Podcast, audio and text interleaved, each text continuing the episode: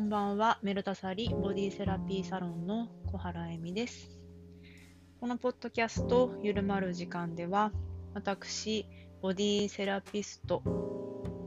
えー間違えました、えーボディマッサージセラピスト、そしてヨガ講師である小原恵美が、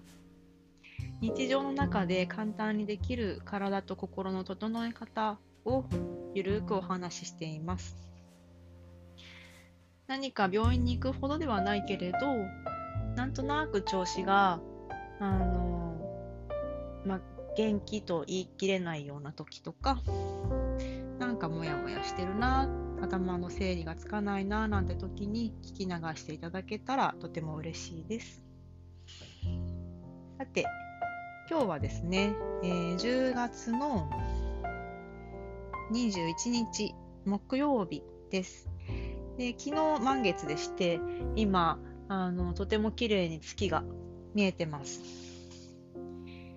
今日は私はですね、えーっと、午前、朝一で、インスタグラムでやっているアーユルヨガというアーユルベーダーの知恵を少し拝借しながら季節の移り変わる体を読みつつ1日平日20分の楽で簡単なプチヨガの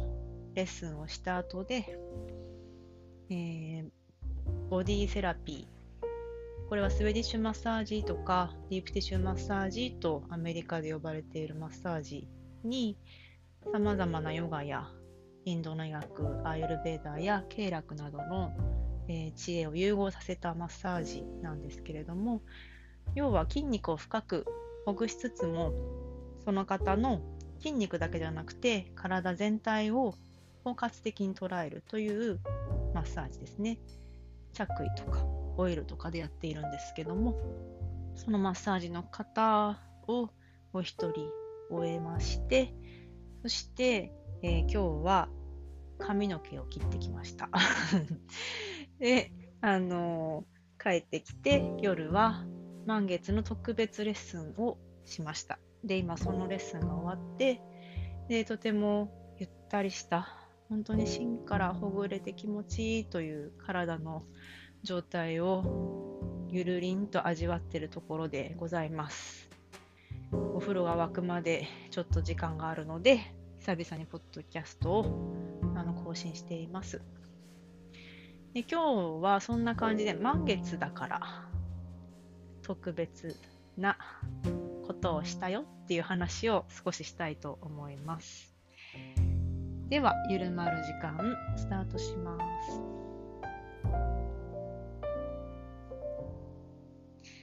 改めまして、エミです。えーまずですね、あのー前半セルフケアとして、今日は瞑想を軽くしてみたいと思います。とはいえ、とっても簡単な方法です。寝ててもいいですし、座っててもいいですし、心地よいところで寒くないようにして、一緒にやってみましょう。では、ポジション、体勢、決まりましたでしょうか。暖かくして、で、まあ、床の方は痛くないように衣服を整えたり、ベッドの方はもうそのまま寝てもいいと思います。寝る体勢にあの整えていただいたり、椅子の方は背筋を、まあ、そんなにこうガチガチに緊張しない程度でいいんですけど、スッと天井に引き上げて、骨盤が椅子にもしくは床に降りているのを感じてみます。どちらにしろ何かブランケットなどをかけたり、上着を着て寒くないようにしてください。では、目を閉じます。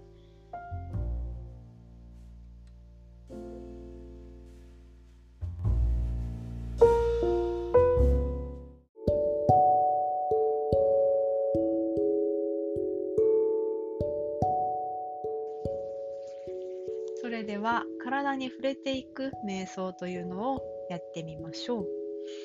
楽な姿勢で温かくします。座っている方は背骨を引き出します。寝ている体勢の方は仰向けで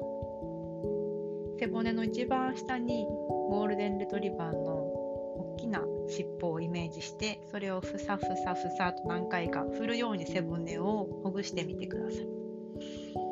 体の力が程よく抜けたらご自分が楽なところに手を置いて目を閉じます。ではまずは呼吸に意識を向けてみます。鼻の内側に触れていく息を感じてみます。で呼吸をコントロールしようとせずにただ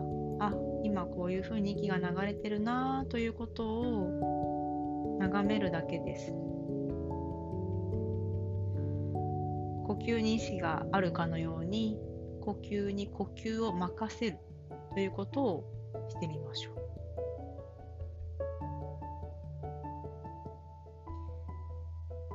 息を吸うときに体が柔らかく広がって吐くときにリラックスします。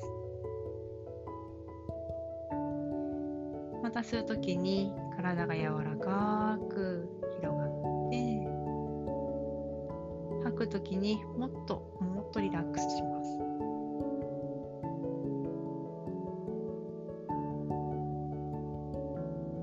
ではまずは右手で左の肩に触れてみましょう。手を置いてそのままゆったり楽な呼吸を繰り返します。その手を置いた皮膚の下が呼吸とともに少し動いているのを感じてみてください。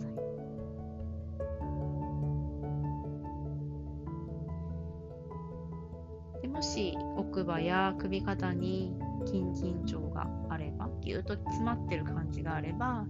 少し動かしたりして力を抜けたら抜いてみましょう。一旦ぎゅーっと肩を耳に上げてもいいですね。そして力を抜くとこうふわーっとはーっとリラックスできるかもしれません。もしできなくても悪いことではないです。今日一日の頑張りの勲章でもありますので体のこりや張りもああ今こうなってるんだなぁとただ見てそして受け入れるだけです。体を眺めるかのように目は閉じているんですが意識の目で体に目線を向けてみてください。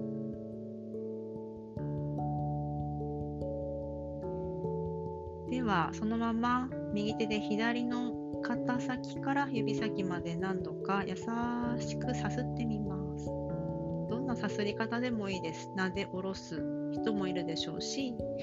行ったり来たりさせる人もいるかもしれません。何でもいいです。その服の感触やその下の皮膚の弾力硬さ柔らかさ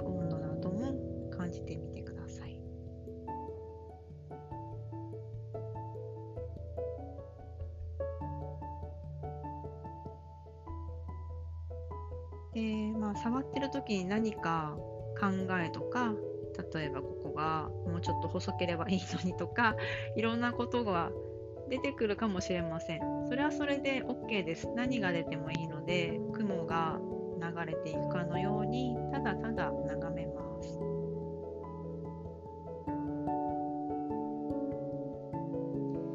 では今度は左手を右肩に置いてみましょう。静かなゆったりした呼吸を繰り返します。もしできたら鼻から吸って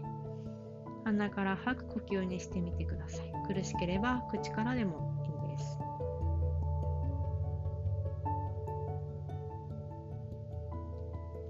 ではゆっくりと左手で右の腕をさすってみます。優しく。何か大好きな動物を撫でるかのように柔らかい手でかさすってみましょう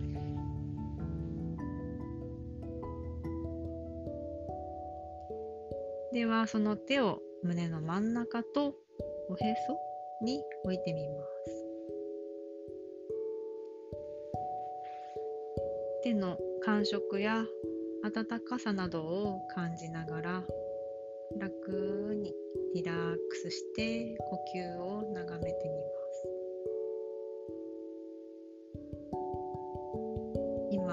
意識がここにあるということや感覚が変化していくことさまざまなあなただけの発見というものがあるかと思います。いい悪いもこうでなきゃいけないもありません。ご自分の中に出てきた感覚を大切にしてください。ゆったり楽な呼吸を続けます。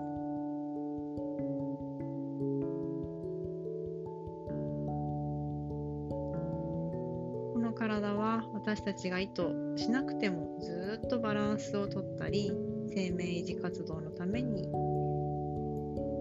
細胞は分裂し酸素や栄養を全身に届けそしてまた細胞が代謝して老廃物を排泄しずっと巡り続けて働き続けて組織とか機関とかが更新され続けて生まれ変わり続けてくれています。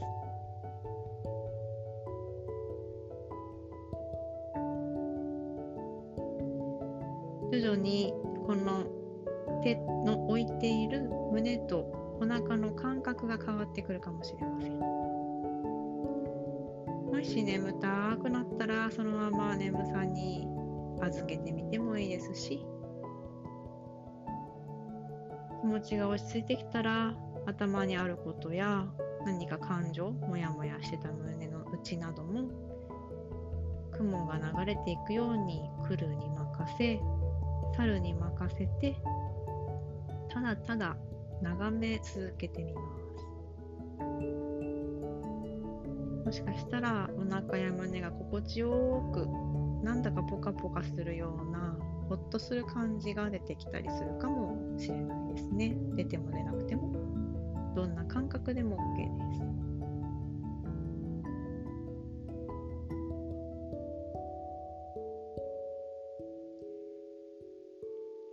では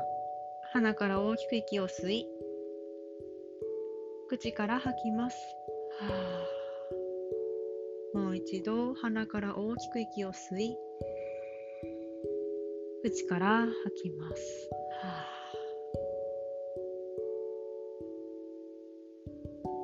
ゆっくりと起き上がれそうであれば起き上がってもいいですしこのままこの心地よさを少し続けたり感じてみてもいいですし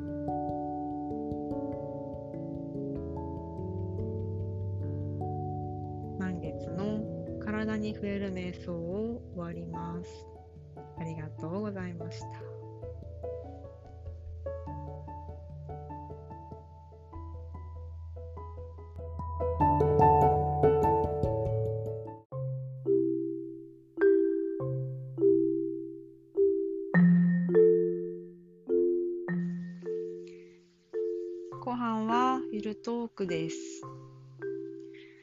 まあ、先ほど冒頭でもお話ししたんですけれども今日は満月の特別なレッスンをしました月の満ち欠けレッスンの満月バージョンですね。でこれは満月の当日もしくはその周辺の日そして新月の当日もしくは周辺の日に毎月2回行っています。で今ですねあの世界的に東京でもニューヨークでもヨガのレッスンの時間というのがどんどん短くなってるそうなんです。で最近レッスンをやってる大手のあのスタジオとかを見てると30分のレッスンとかあるんですよね。まあ、そういう私もですね朝のリチャージクラスとか朝の小顔メイクのクラスなんかは30分でやってます。でその体というものを自分で扱っていく時に1日の中でたった30分っていう時間をあの取ることしかできないっていうどんだけ日日、えーと、現代人が忙しいのかっていうことなんですよね。自分の体をいたわったり自分自身を顧みて自分が自分と足並みを揃えている我を見失ってない状態っていうことに向ける時間それよりも大事なことがあるという価値観ということですよね。だけれども自分自身を見失った状態で走っても非常に効率も悪いし実はエネルギーのロスも多いです。なのでやっぱりヨガのレッスンはあの2時間しっかりやりたいなというのが私の実は本当の思いなんですけど今私のヨガもこの満月のクラス以外は90分で今日は特別なその月の満ち欠けクラスなので2時間のクラスでしたで改めてやっぱり本当にこのクラスって大事だなっていうことを皆さんとあの私自身も感じた時間でした。体を、まあ、今日はですね毎回メニュー違うんですけど秋でバタバタしやすくてなんとなくそわそわしやすいっていうこの時期ですので神経自律神経も少し乱れやすいですね。こうなんかこう走りすぎてしまうとかかと思ったら朝寝すぎてしまうとか。なのでその神経の鎮静を目指した体のほぐしをやりました。なので今私すごい体の芯からゆるゆるなんですけどなんか本当にその体の芯からほぐれているっていう感覚っていうのが実はあの最近まで私もねあの私も知らなかったんですよ。ヨガを長いこと20年もやっているのに実は体にたくさんの筋肉の緊張があったってことが、あの数年前にある先生との出会いで知ったんです。でその時はもうヨガをやってるのが長いから当然リラックスできてると思ってたんですけど実はすごくたくさん緊張があってこうでなきゃいけないとかここをこう動かさなきゃいけないとかその気合を入れてヨガをやらなきゃいけないとかそういうことにすごくがんじがらめになっていて体を自由に動かすことがとっても難しかったんですよね。でその経験が本当に私の中で大事な良いあの経験でやっぱりその体を自由にしていくっていうのはその頭で考えるだけではあのちょっと足りなくて感覚を使ってで体が本来持っている動きっていうものを細胞が持ってる動きとかあのやっていくっていうこととか捉え方を変えていくとかゆっくり動かしてみて普段使わないような筋肉を使っていくとかもしくはその特定の筋肉だけを使ってみて筋感覚を上げていくとかさまざまな方法があるんですが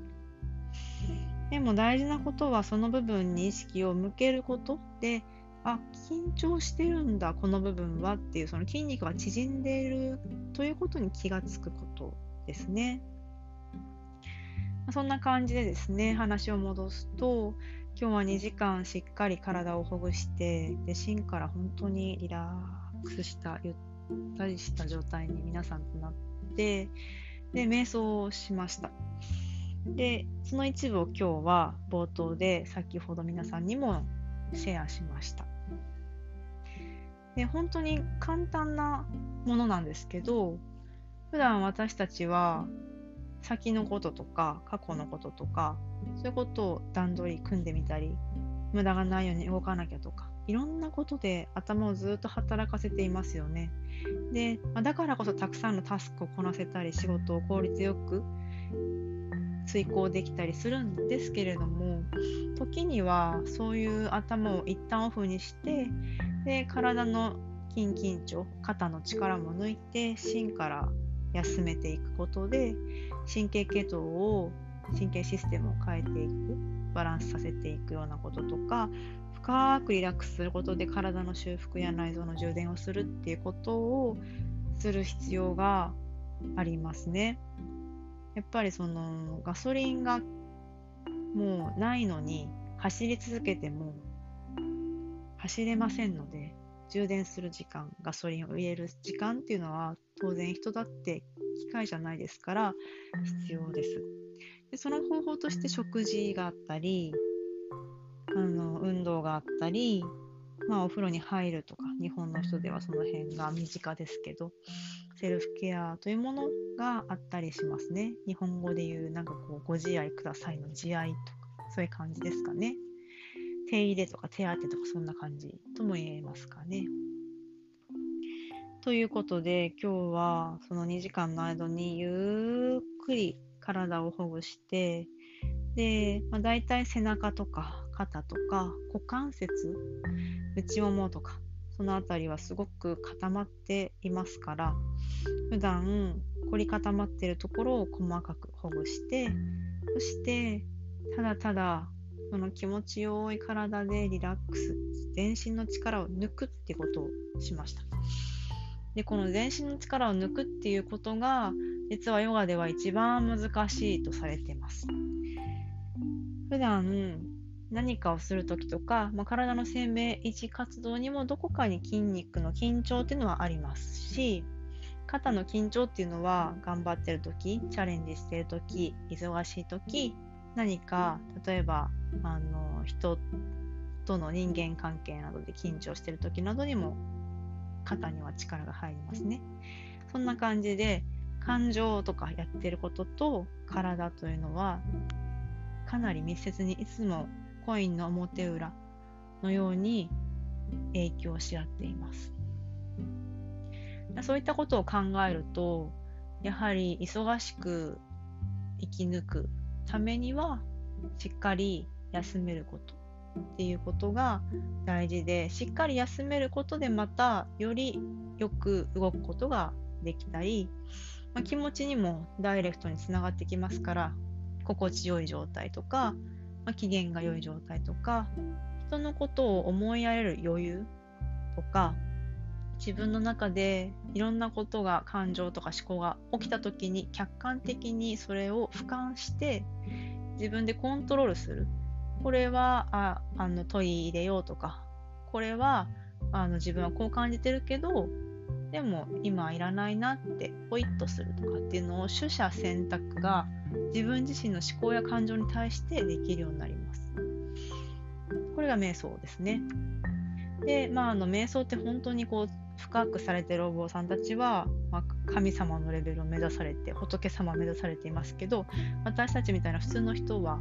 あのそういうふうに日々のパフォーマンス力を上げたりとか自分自身を回復させたりとか頭の中の脳の掃除をしたりとかというふうに使っていけますね。ということでその満月のタイミングというのはよく瞑想をしたり寝るだけの瞑想ヨガニドラをしたりとか体を意識を向けてゆっくりほぐすことで一つの瞑想のように丁寧に扱って変化を観察し続けるということをよくやるんです。であのこれは満月というのが非常にパワフルに光を放っているのからも分かる通りあのとっても地球に影響を大きく及ぼしてますよね。例えば潮の満ち引きが大きくなったりとか、まあ、人の命の誕生やその、えーと亡くなっていくことにも大きな影響を与えていたりしますし女性はそのリズムで生理が来たりする生理周期が月の満ち欠けの周期にかなりあの近いっていうふうに言われてますね。ですので、その月のその満月のこうピカーンと光ってる綺麗な光がなんとなく気持ちかったり落ち着くような感じで浄化したりお掃除する力も持っているなんて言われています。その時はあの結構パワフルなのでイライラしやすかったりとかむくみやすかったりとかなんかすごく眠たくなったり疲れやすいって方も結構いらっしゃいますけれども、まあ、そういう時はまあ体が休みたがってるので休んじゃうのがいいと思います。私は昨日からもう元気がもりもりでですね なんかすごい元気が満ち溢れててあのとてもなんかこう気持ちよい満月の日だったんですけど、まあ、その時によってすごく疲れる時もイライラってする時もなんかありますよね。まあなんか不思議なものですね。まあ、生き物ですので私たちも影響を受けるんだななんてことを感じたりしますが自分が整ってる時っていうのはそんなにやっぱりだるかったりはしづらかったりすることが多いですね。なので、あのまあ、だるくなる人は休めばいいし、元気で私みたいにもりもり動ける方は 動いて、あのまあ、お仕事とか、あの家事とか、なんかあのされるといいんじゃないでしょうか。皆さんは満月って意識されてます？なんかあの、まあ、すごくされてる方もいれば全然してない方もほどほどに手帳に書いてあるからあ月綺麗だなって思ってる方も様々かとは思いますけど、まあ、そんなですねヨガの中で私が勉強してきたヨガの大学の流派ではその満月の近辺にその祈るっていうことをずっと毎月何十年もされてるっていうとこがあります。でその時にあのーよく祈るって言うと自分が何が欲しいかっていうことを祈るっていうことは結構皆さん割とお願い事絵馬に書くみたいな神社で 絵馬を書いたりするように祈願っていうのはすると思うんですよ割と。なんですけどその世界の平和を祈るみたいに何か自分がお世話になっている人が幸せであるようなことを祈るとか自分を支えてくれてる人を今一度思い出してああこんなに支えられてるなその方々が元気であるといいなということを祈るとかそういう祈り方をします。でこれはあのもうこの祈り方に出会ったのは私はもう20年前になるんですけど人に頂いてることに感謝してその方々が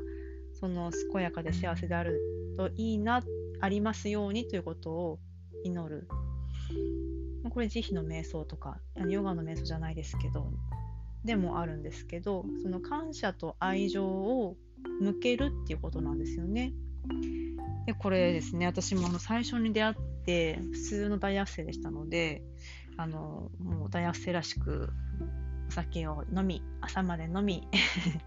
酔っ払って潰れてみたいな遊んでる時期に私はヨガに出会ったのでなんかすごく、まあ、びっくりしたというか、なんかこう、あ、人にそんなに支えてもらってるんだな考えたことなかったわって思った気がします。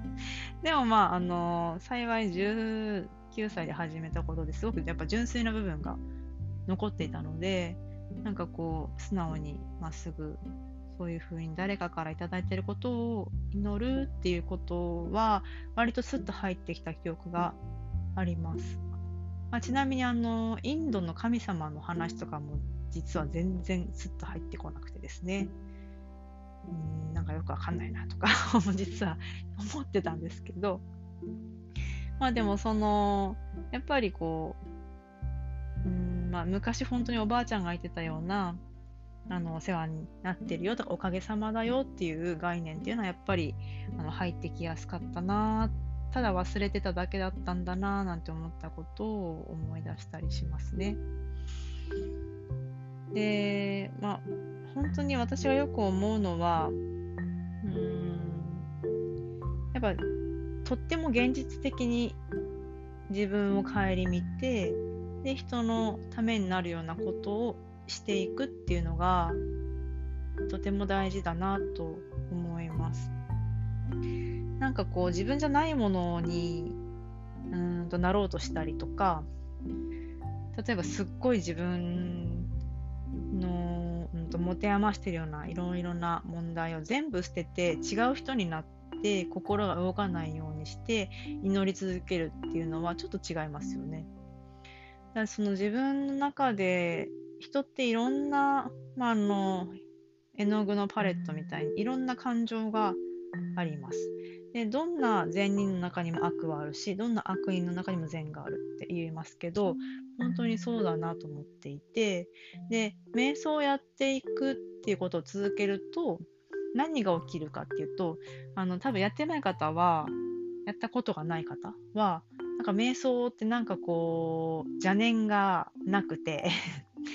なんかこう怪しい、もしかしたら怪しいイメージをまだ持ってる方もいるかもしれないし、もしくは、あのまあ、大企業で行われてるみたいに何か対価がもらえる、パフォーマンス力が上がって仕事の効率が上がるらしいとか、そういうふうに思ったりする方もいらっしゃると思うんですけど、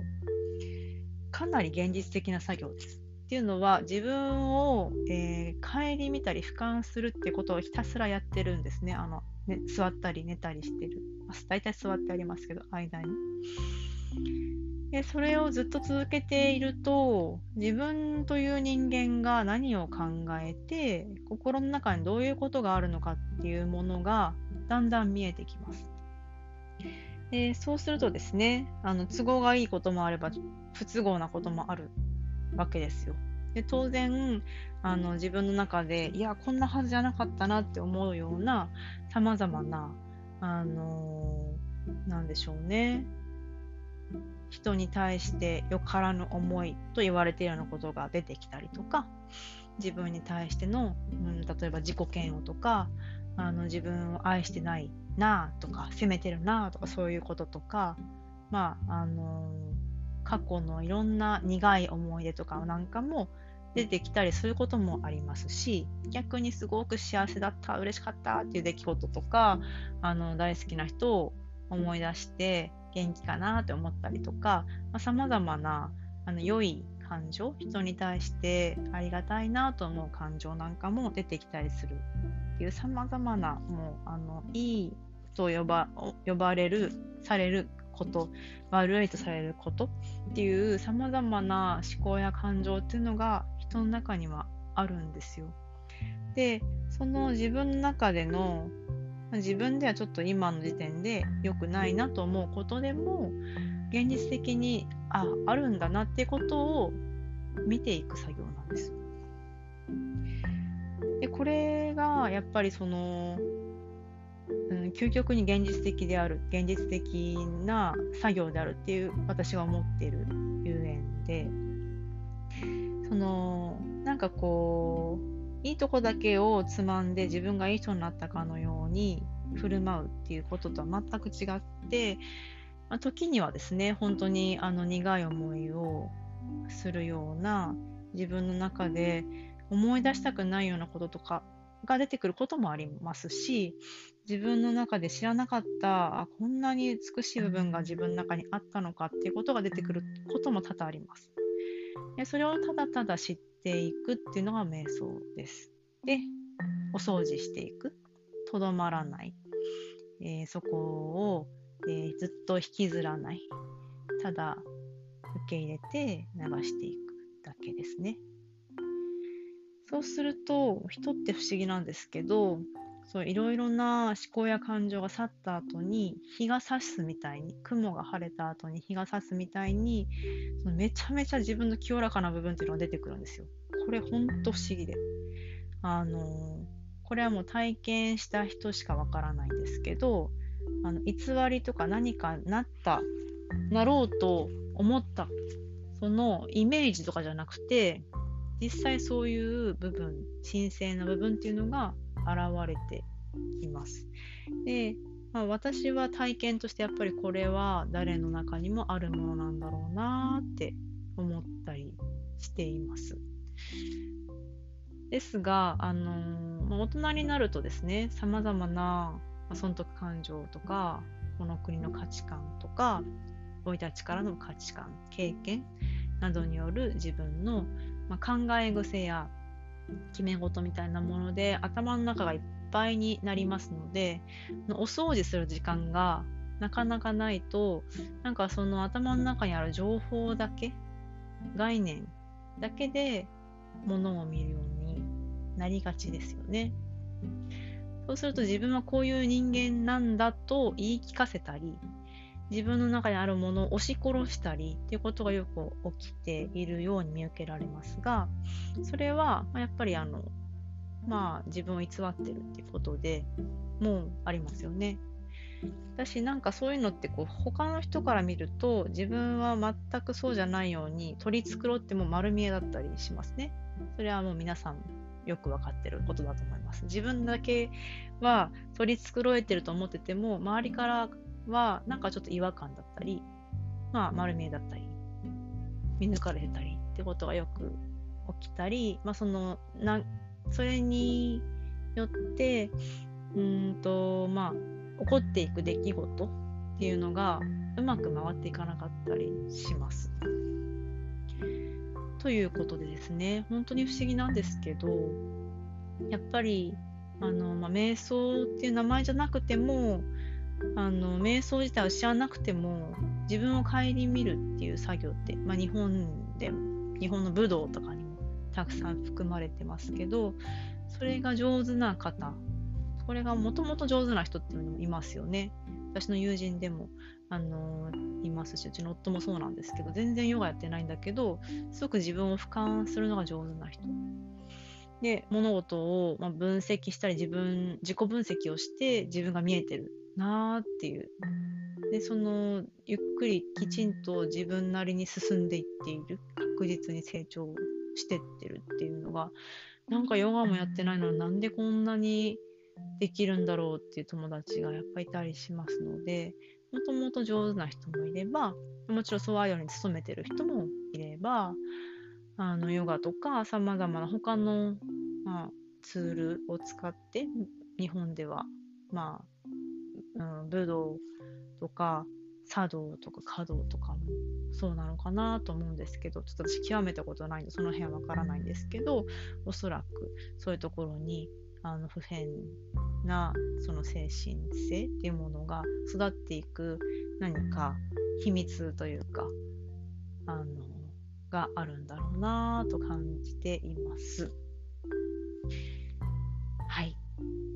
ということでちょっとあのかなり難しめな瞑想の話だったかもしれないんですけど、まあ、あの別に瞑想じゃなくても何でもいいんですが、やっぱ自分を顧みよう顧みたらどうですかっていう提案ですね。私から思うことは。で、私もこれできてるわけではなくて、日々それをやってるんです。で、それをやってることによって、やっぱかなり、あの、救われてるというか、大人になってくるといろいろなことが凝り固まってきますよね。だけれどもそれを、あのー、凝り固まらずに柔らかくでアップデートしていける。古いまま固まらない。なんかいつも最新のあの状態にアップデートしてるアプリみたいに なんかなってくるっていう。そのことがやっぱすごく楽しいし気持ちよいし、なんかそこって不思議なんですけど、アップデートされ続けていくいく時って、まあ、ゆっくりでも成長があるので、すごく達成感がありますね。なんかこう地味な作業なんですけど、なんかこう人ってそういう時に自分の中で何かが分かったとかああこうだったんだとかなんかこう解決自分の中だけのことなんだけど解決した時になんかこうしっくりくる感じとかなんか満足する感じとか達成する感じとか満足心満たされるっていうんですかね満足感っていうものを味わえるんじゃないかなと思います。でこれは大人になってみて分かることですけど子供の時はなんか例えばあの美味しいアイスをいっぱい食べたらとかすごくお金持ちになってなんか好きな物がいっぱい買えたらとか、なんか、あのー、まあ、好きな服がいっぱい買えたらとか、幸せになれるんじゃないかって夢見たり知ったりする人もいると思うんですけど、子供の時は。でも、どんなにたくさん物が買えても、どんなに、あのー、自分の欲を満たすようなことができても、どんなに自分の地位や立場が上がっていったとしても、何かが足りないって感じてる方はとっても多いんじゃないかなと思うんです。その何かが足りないとか、なんとなくしっくりきてないっていうのは、自分が自分自身と足並みが揃ってないっていうことですね。で、その足並みが揃ってない時っていうのは自分が自分のことが見えてない時なので、まあ、体と心の足並みをまずは揃えてみるとか、まあ、あの書くっていうのも結構いいですよね。顧みるっていうことをあのもしよかったらしてみてはいかがでしょうか。今日は満月だったので少し、まあ、あの深い話ですけどあの満月に特別にすることという話をご紹介しました。あのもしよかったらあの 騙されたと思って何か瞑想とか、まあ、あのただ書くとか好きな、うん、何でも話せる友達に話してみるっていうのもいいですよね。心の中を吐露してみて話すことで自分があこういうことを考えてたんだなって分かったりもするのでなんか、まあ、飲みながら友達と話すとかでもいいと思いますし何らかの方法で、まあ、自分の心の内を出してみるっていうのももしかしたら、まあ、あの心緩まる時間につながるかもしれません。では最後までお聴きくださりありがとうございました。Música